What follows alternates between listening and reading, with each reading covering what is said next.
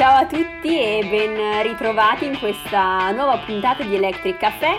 Oggi un altro sabato e con noi abbiamo un ospite, possiamo dire, d'eccezione, Nicola Buttafuoco, in arte Nairobi D, ma anche chitarrista dei Pinguini Tattici Nucleari. Ciao Nicola.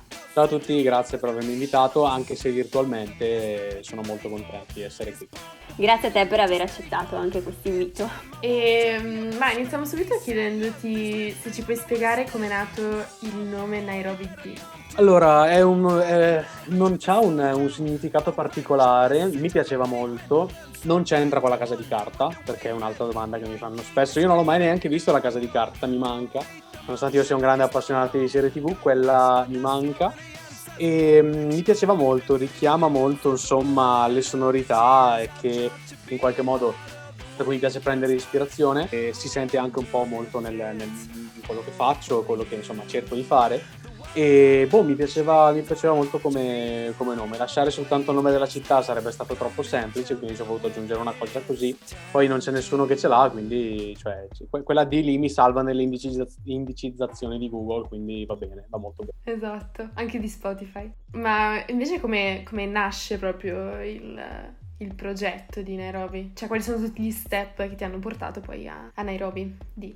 Allora, progetto nasce intorno al 2015-2016 più o meno, eh, in cui io da insomma, giovane musicista bergamasco cercavo insomma, una, una, una, una, realtà anche che fosse mia, insomma, che potessi, qualcosa con cui potessi suonare, esprimermi da solo, nel senso che non, all'epoca non ero ancora entrato nei pinguini.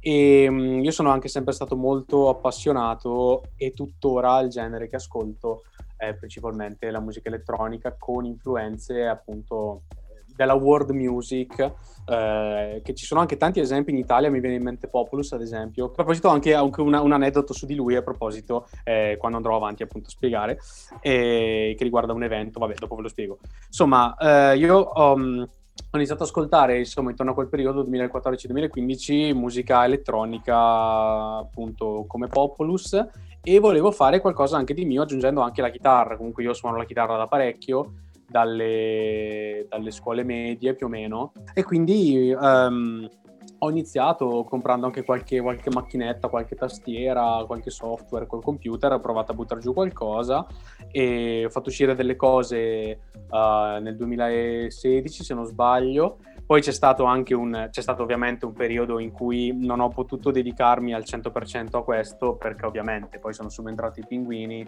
e quindi eh, il percorso di crescita che abbiamo fatto eh, ovviamente ha necessitato di mh, tanto tempo da dedicare, tanti, tanti sacrifici, tante cose, quindi non sono riuscito a dedicarmi totalmente a questo progetto. Però insomma eh, recentemente con l'ultimo EP e con, eh, che mi ha permesso di, di, prendere un po' anche il panorama internazionale, perché comunque è uscito su un'etichetta berlinese, uh, è andato in un po' di playlist di Spotify editoriali, infatti sono, di questo sono molto contento. Tra l'altro playlist da cui io mi, ispiro per trovare, per trovare, musica, quindi boh, cioè, figo, no? È molto bello come...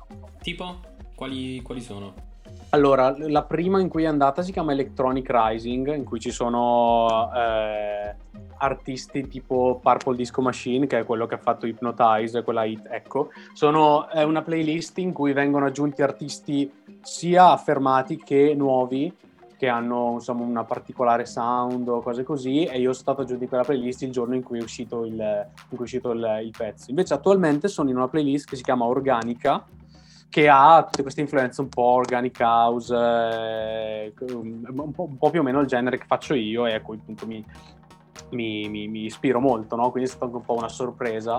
E a proposito, fra il 2015 e il 2016, 2017, ho collaborato anche con altri ragazzi perché organizzavamo con questo, con questo collettivo che chiamavamo Nops Bergamo eventi anche edone e uno di questi eventi che abbiamo organizzato c'era, eh, c'è stato Populus come headliner, insomma, in questo festival che abbiamo organizzato anche con, eh, con i ragazzi del, del Link, con, eh, con Dimitri, con Giulia E quindi è, insomma, da, da, da lì abbiamo, siamo fatti un po' le ossa noi come collettivo in cui suonavamo, abbiamo collaborato anche con la Fondazione Donizetti per alcune robe, abbiamo fatto una sonorizzazione di un film per la riapertura della fabbrica che c'è nella zona di Celadina e Bergamo. E, e quindi è stato, è stato un processo che mh, anche il non pubblicare troppa musica fra il 2016 e appunto il eh, 2020 mi ha portato anche a capire un po' meglio qual è...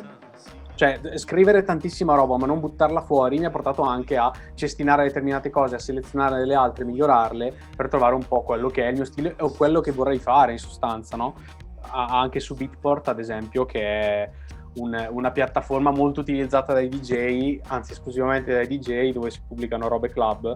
Eh, delle, una delle mie tracce è andata molto bene, nel senso che è stata inserita in, nelle classifiche, poi lì funziona molto a classifiche, no? Sì, poi è un, è un, genere che ha molto seguito. Ma ce ne sono tanti, c'è Nicolas Iara ad esempio, c'è Bonobo, c'è Caribou, ci sono un po' di esempi, c'è Populus in Italia, Godbells Computers è sempre anche lì bolognese, che adesso è spostato più sull'hip hop, però lui fa fa anche quella cosa, fa, quel genere qui, insomma, appunto è quest'unione fra strumenti acustici e strumenti elettrici che elettrici. Boh, una commissione che a me piace molto e che effettivamente anche Forteta, ad esempio, è uno degli esempi più, più grandi, che fa robe, fa robe insomma un po' in tutto il mondo. E, ehm, senti, prima hai menzionato i pinguini e quindi volevamo chiederti da quanto suoni con loro e un po' come, come vi siete conosciuti. Allora, io sono entrato ufficialmente nella band nel luglio del 2016, uh, eh, poco prima che iniziassimo a lavorare su Gioventù Brucata, eh, che è il disco che poi è uscito nel, nel 2017, sì. E io sono entrato a far parte della band quasi per caso, nel senso che mm, eh, io conosco Elio da, da, una vita perché abitiamo nello stesso paese, abbiamo suonato insieme tanti tanti anni fa. Eh, in quel periodo lì ho iniziato a uscire con loro in, in compagnia, guarda caso era un, un, periodo in cui il vecchio chitarrista stava lasciando per scelte diverse perché aveva una, un altro lavoro. E proprio in quel momento serviva un chitarrista, serviva anche qualcuno che potesse in qualche modo aggiungere degli strumenti in più, non so, dei sintetizzatori, cose così, eh, roba molto poco, però era necessario.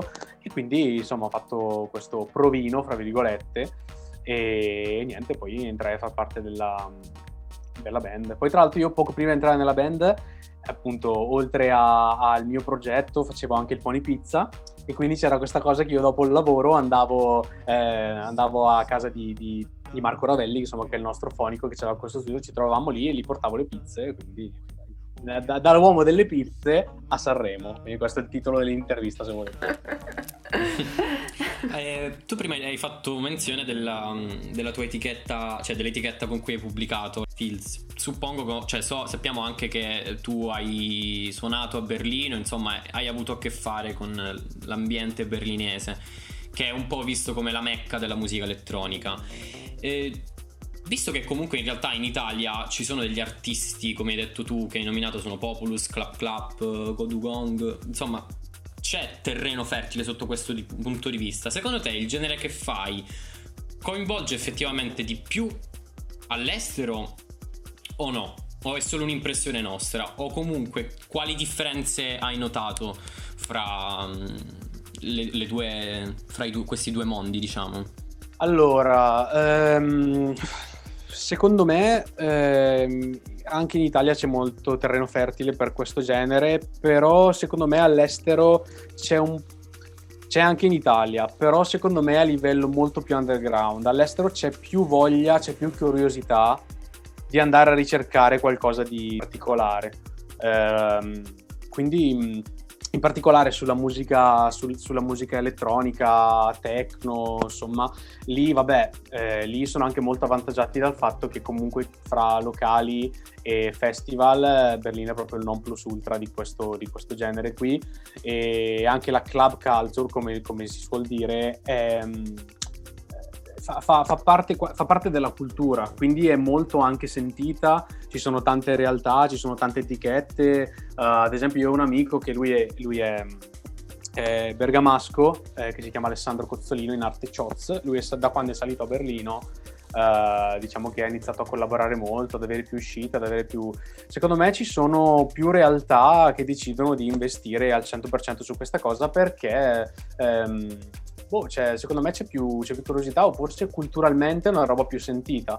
E in Italia è un po' più difficile, secondo me, avere, dato che comunque è la patria dei cantautori, della, della musica cantata, del, dei, dei, testi molto belli, ne abbiamo tantissimi esempi nella nostra storia di capolavori e di, di, di geni musicali che hanno fatto, che non sto qua a menzionare perché vabbè li conosciamo tutti da De Andrea.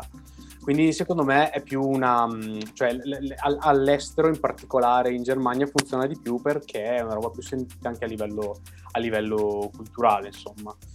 Ok, allora andiamo ad ascoltare un brano estratto da, dal tuo IP e um, ci sentiamo fra poco.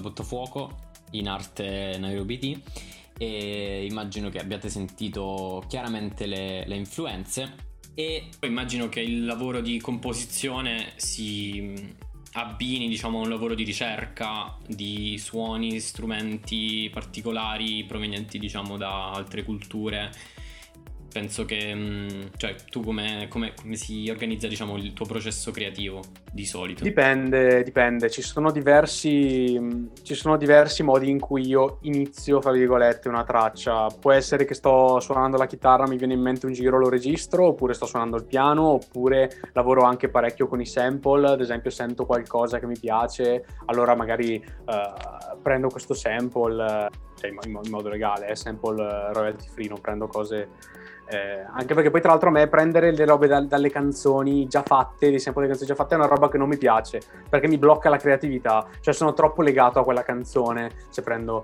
quindi magari trovo dei suoni, delle cose, magari li registro anche io, de, delle suoni, delle cose, eh, e poi da lì parte, parte tutto quanto. Quindi non, non, non, c'è una risposta vera, a volte parto dalla, dalla, dalle drums, a volte parto dai synth, a volte parto da, dai pad, dalle chitarre, dipende, dipende sempre un po' da, da come mi gira, da quello che suona meglio il tuo lavoro da, cioè la tua prassi da solista, influenza anche quella nel gruppo, quindi nei pinguini tattici nucleari, oppure le due carriere sono due cose parallele, che, cioè sono due linee che non si toccano? Più la seconda, ma perché sono due universi, due mondi diversi e... ed è bello anche che, che sia così, perché non mi annoio mai, insomma. Ho stimoli da entrambe le parti, dal mondo un po' più pop, un po' più band e dal mondo magari in cui sono da solo con un po' più di libertà di scelta in cui sono sono giudice di me stesso, cioè anche con la band sono giudice di me stesso perché comunque sono molto autocritico, però qui me la posso gestire un po', fare, fare insomma le mie scelte ed è bello che sia così e mi piace che sia così, che le due cose siano, siano divise, così ho la realtà di band in cui si è tutti in giro sul furgone a fare cose, si fanno le prove e invece la realtà da compositore, composizione in cui produco, mixo, faccio io e basta e qui posso, posso gestirmela. Insomma. E mm, ritornando invece più sulla, mm, sul gruppo, quindi pinguini tattici nucleari, ti volevamo chiedere com'è stata l'esperienza di, di, Sanremo 2020, perché comunque è Festival della canzone italiana e siete riusciti anche a salire sul podio. È stato una, una, un, un, evento, una, una, cosa che sinceramente non, mai, non mi sarei mai aspettato di raggiungere nella vita, perché sai, sono quelle cose talmente lontane che dici sì, ok, io ho questo sogno di diventare musicista, ma figurati, cioè non, non, non ci pensi neanche no, a voler raggiungere Sanremo perché ti sembra una cosa talmente lontana e in particolar modo il Sanremo dell'anno scorso è diventato ancora più prezioso perché è stata l'ultima cosa, l'ultimo momento di serenità dopo tutto quello che è successo, che no, non c'è bisogno di dirlo. Quindi mh, è stata ovviamente una, un'emozione enorme fin da quando ci è stato detto che saremmo andati a Sanremo, attorno a a dicembre e tutto quello che poi ne è derivato dalle, dalle, prime prove, dalle prime cose che si facevano inizio gennaio, le varie foto, le varie cose, fino alla prima volta che abbiamo provato con l'orchestra e poi a tutto quello che, che arriva. Immagino anche l'emozione comunque di essere, di dire sono qua sul palco dell'Ariston. Sì, sì, sì, assolutamente. È stato un mix fra mm, ovviamente emozione, ansia. Eh. Cioè, noi siamo andati lì per fare quello che sappiamo fare meglio, cioè suonare, prenderci bene. E quindi il terzo posto è stata una roba ovviamente totalmente inaspettata, sia da parte nostra che da parte de- degli addetti ai lavori, che da- dai bookmakers, come si dice in ambito sportivo, perché nessuno ci dava né, né, né sul primo posto né sul podio. Quindi quella diciamo che è stata una cosa in più però insomma l'esperienza del, del, di Sanremo al di là a, de, del suonare, del palco, anche di tutto quello che c'è intorno cioè del fatto che tu passi tutta la giornata da una parte all'altra della città che è piena di gente alla ricerca di cose, eh, a fare interviste prima da una parte e poi dall'altra, eh, oppure quelli che stanno fissi fuori dall'Ariston sul, eh, sul tappeto rosso aspettando qualcuno da salutare, ah, eh, un po' più un mondo a sé, no? Cioè una settimana in cui tutto è dedicato a quello ed è, ed è stranissimo, cioè per noi, per noi che, che, insomma non siamo tanto i tipi dei, che andiamo, ci facciamo vedere, facciamo le foto, eh. cioè noi siamo proprio gente che sì, facciamo le nostre cose, facciamo le nostre interviste, però siamo, siamo molto tranquilli, non, non, non, ci piace farci vedere e vedere tutto intorno questo mondo che si muove, questo mondo un po' televisivo, un po' musicale. È, è stato strano, è stata una, una, una, bella esperienza che comunque è una roba da aggiungere a, alle cose fatte da raccontare ai nipoti, sempre se avrò dei nipoti. E, ehm, no, sempre rimanendo sul, diciamo, sull'esperienza Sanremo, come sei riuscito a gestire l'esperienza appunto mediatica che è derivata da Sanremo e secondo te eh, in qualche modo ha influenzato anche il progetto appunto di te come Nairobi D, come solista? No, non l'ha influenzato perché un, uno dei, secondo me una delle cose più importanti nella vita in generale è rimanere sempre con i piedi per terra e non, eh, non montarsi la testa, non, perché è molto semplice montarsi la testa in situazioni come Sanremo, in cui vedi, in cui fai la prima camminata sul tappeto rosso e c'è tutta questa gente che ti urla, ah, grande, eh, foto, ah, bravissimo. Eh. Diciamo che sì, cioè, la, allora, la mia vita non è che è cambiata dopo Sanremo a livello mediatico, nel senso non è che esco di casa casa, vado al panettiere e sì, magari in paese mi salutano tutti, ah grandissimo ti ho visto, ah che simpaticissimi, così non, non, non, la mia vita appunto non è, non è cambiata e allo stesso tempo anche il mio approccio alla vita. Cioè Sanremo non è un ce l'ho fatta, ma è un ok, ho fatto anche questo, bene, andiamo avanti, proseguiamo, con, anche perché poi cioè, il, mio, il mio progetto è una roba che Uh, sì, è, è, mia, quindi la gente mi riconosce, ha, ha, stima di me, però comunque io cerco sempre di, di migliorare, di provare a trovare, di, di, cercare di trovare la mia strada anche da questo punto di vista, questo a prescindere da, da Sanremo. Sanremo è un tassello che è lì, però per il resto c'è sempre con molta umiltà, con molte insicurezze, con molta ansia, che quelle ovviamente ci sono sempre. Che tutte le volte che scrivo qualcosa lo mando sempre in giro a 10, 20, 30 persone per vedere se può funzionare o meno, eh quindi mm, cioè, è, è, bello quando sei lì, che sei circondato insomma da, da, da, da gente in un mondo in cui tutta Italia guarda quello, però per il, il resto, insomma, la, la, mia vita è rimasta, è rimasta quella, ma va bene così, cioè a me piace staccarmi un po' da, da, da, quello che è il mio lavoro e vivere una vita insomma, molto serena in cui posso uscire con gli amici a bere una birra quando si può fare e stare insomma più, più tranquillo. Certo, eh, è bello comunque vedere che la gente ti stima perché riconosce che hai fatto un percorso e stai facendo un percorso che è passato anche da Sanremo, che comunque è un palco prestigiosissimo, forse il più prestigioso d'Italia. Quindi è bello ed è bello avere anche questa consapevolezza, cioè sapere che comunque sono arrivato a fare determinate cose però questo non prescinde dal fatto che uh, sono sempre alla ricerca di qualcosa di più, in, particolar modo sul mio progetto, che è un progetto che è, tra virgolette, appena iniziato non a livello temporale, ma a livello di uscite, di, di, di, cose, di cose, da dimostrare. Insomma. E se dovessi prendere, cioè se dovessi dire il nome di due album che ehm, diciamo prendi a modello sia per Nairobi D che per mm, la, diciamo, la tua carriera da chitarrista in generale, quali diresti?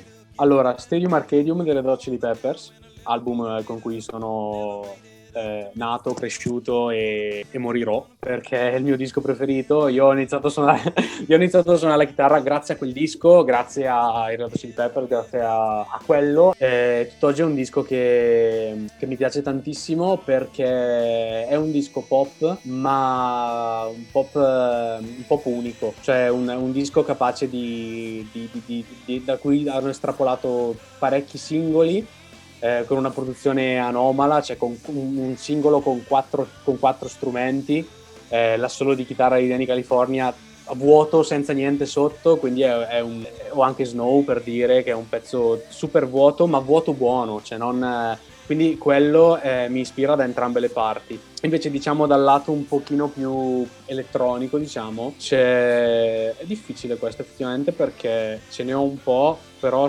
credo The North Borders di Bonobo è un disco del 2013 se non sbaglio e è uno dei primi che ho ascoltato proprio dall'inizio alla fine insomma di, di, di questo genere. E siccome Bonobo è un altro, un altro artista di riferimento direi, direi, quello fra tutti. Anche lì ci sono dei pezzi che sono molto pop cioè no, magari non radiofonici però insomma ci sono delle scelte molto interessanti a livello di composizione e di produzione quindi è un riferimento per me. Già un po' l'avevi anticipato anche prima questa chiacchierata mh, mm, se ci puoi fare qualche spoiler di futuro brano, insomma sei già preparato, stai lavorando ad un nuovo brano o album ovviamente in vista di questo da far uscire comunque in questo 2021?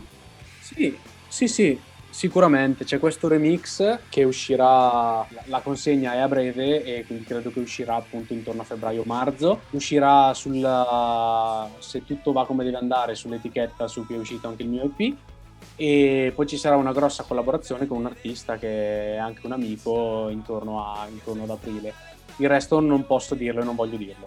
Uno per scaramanzia e due perché due per scaramanzia plus. Quindi no, no preferisco, preferisco, Poi insomma, mh, mm, eh, ci sono sempre dei. In particolar modo, ecco, una roba, fra virgolette, negativa di, di gestirmi tutto da solo, dalla prima nota al mix è che c'hai tutto sul computer e quindi ti viene da modificare sempre le cose. Dici, no, aspetta che magari... Vabbè.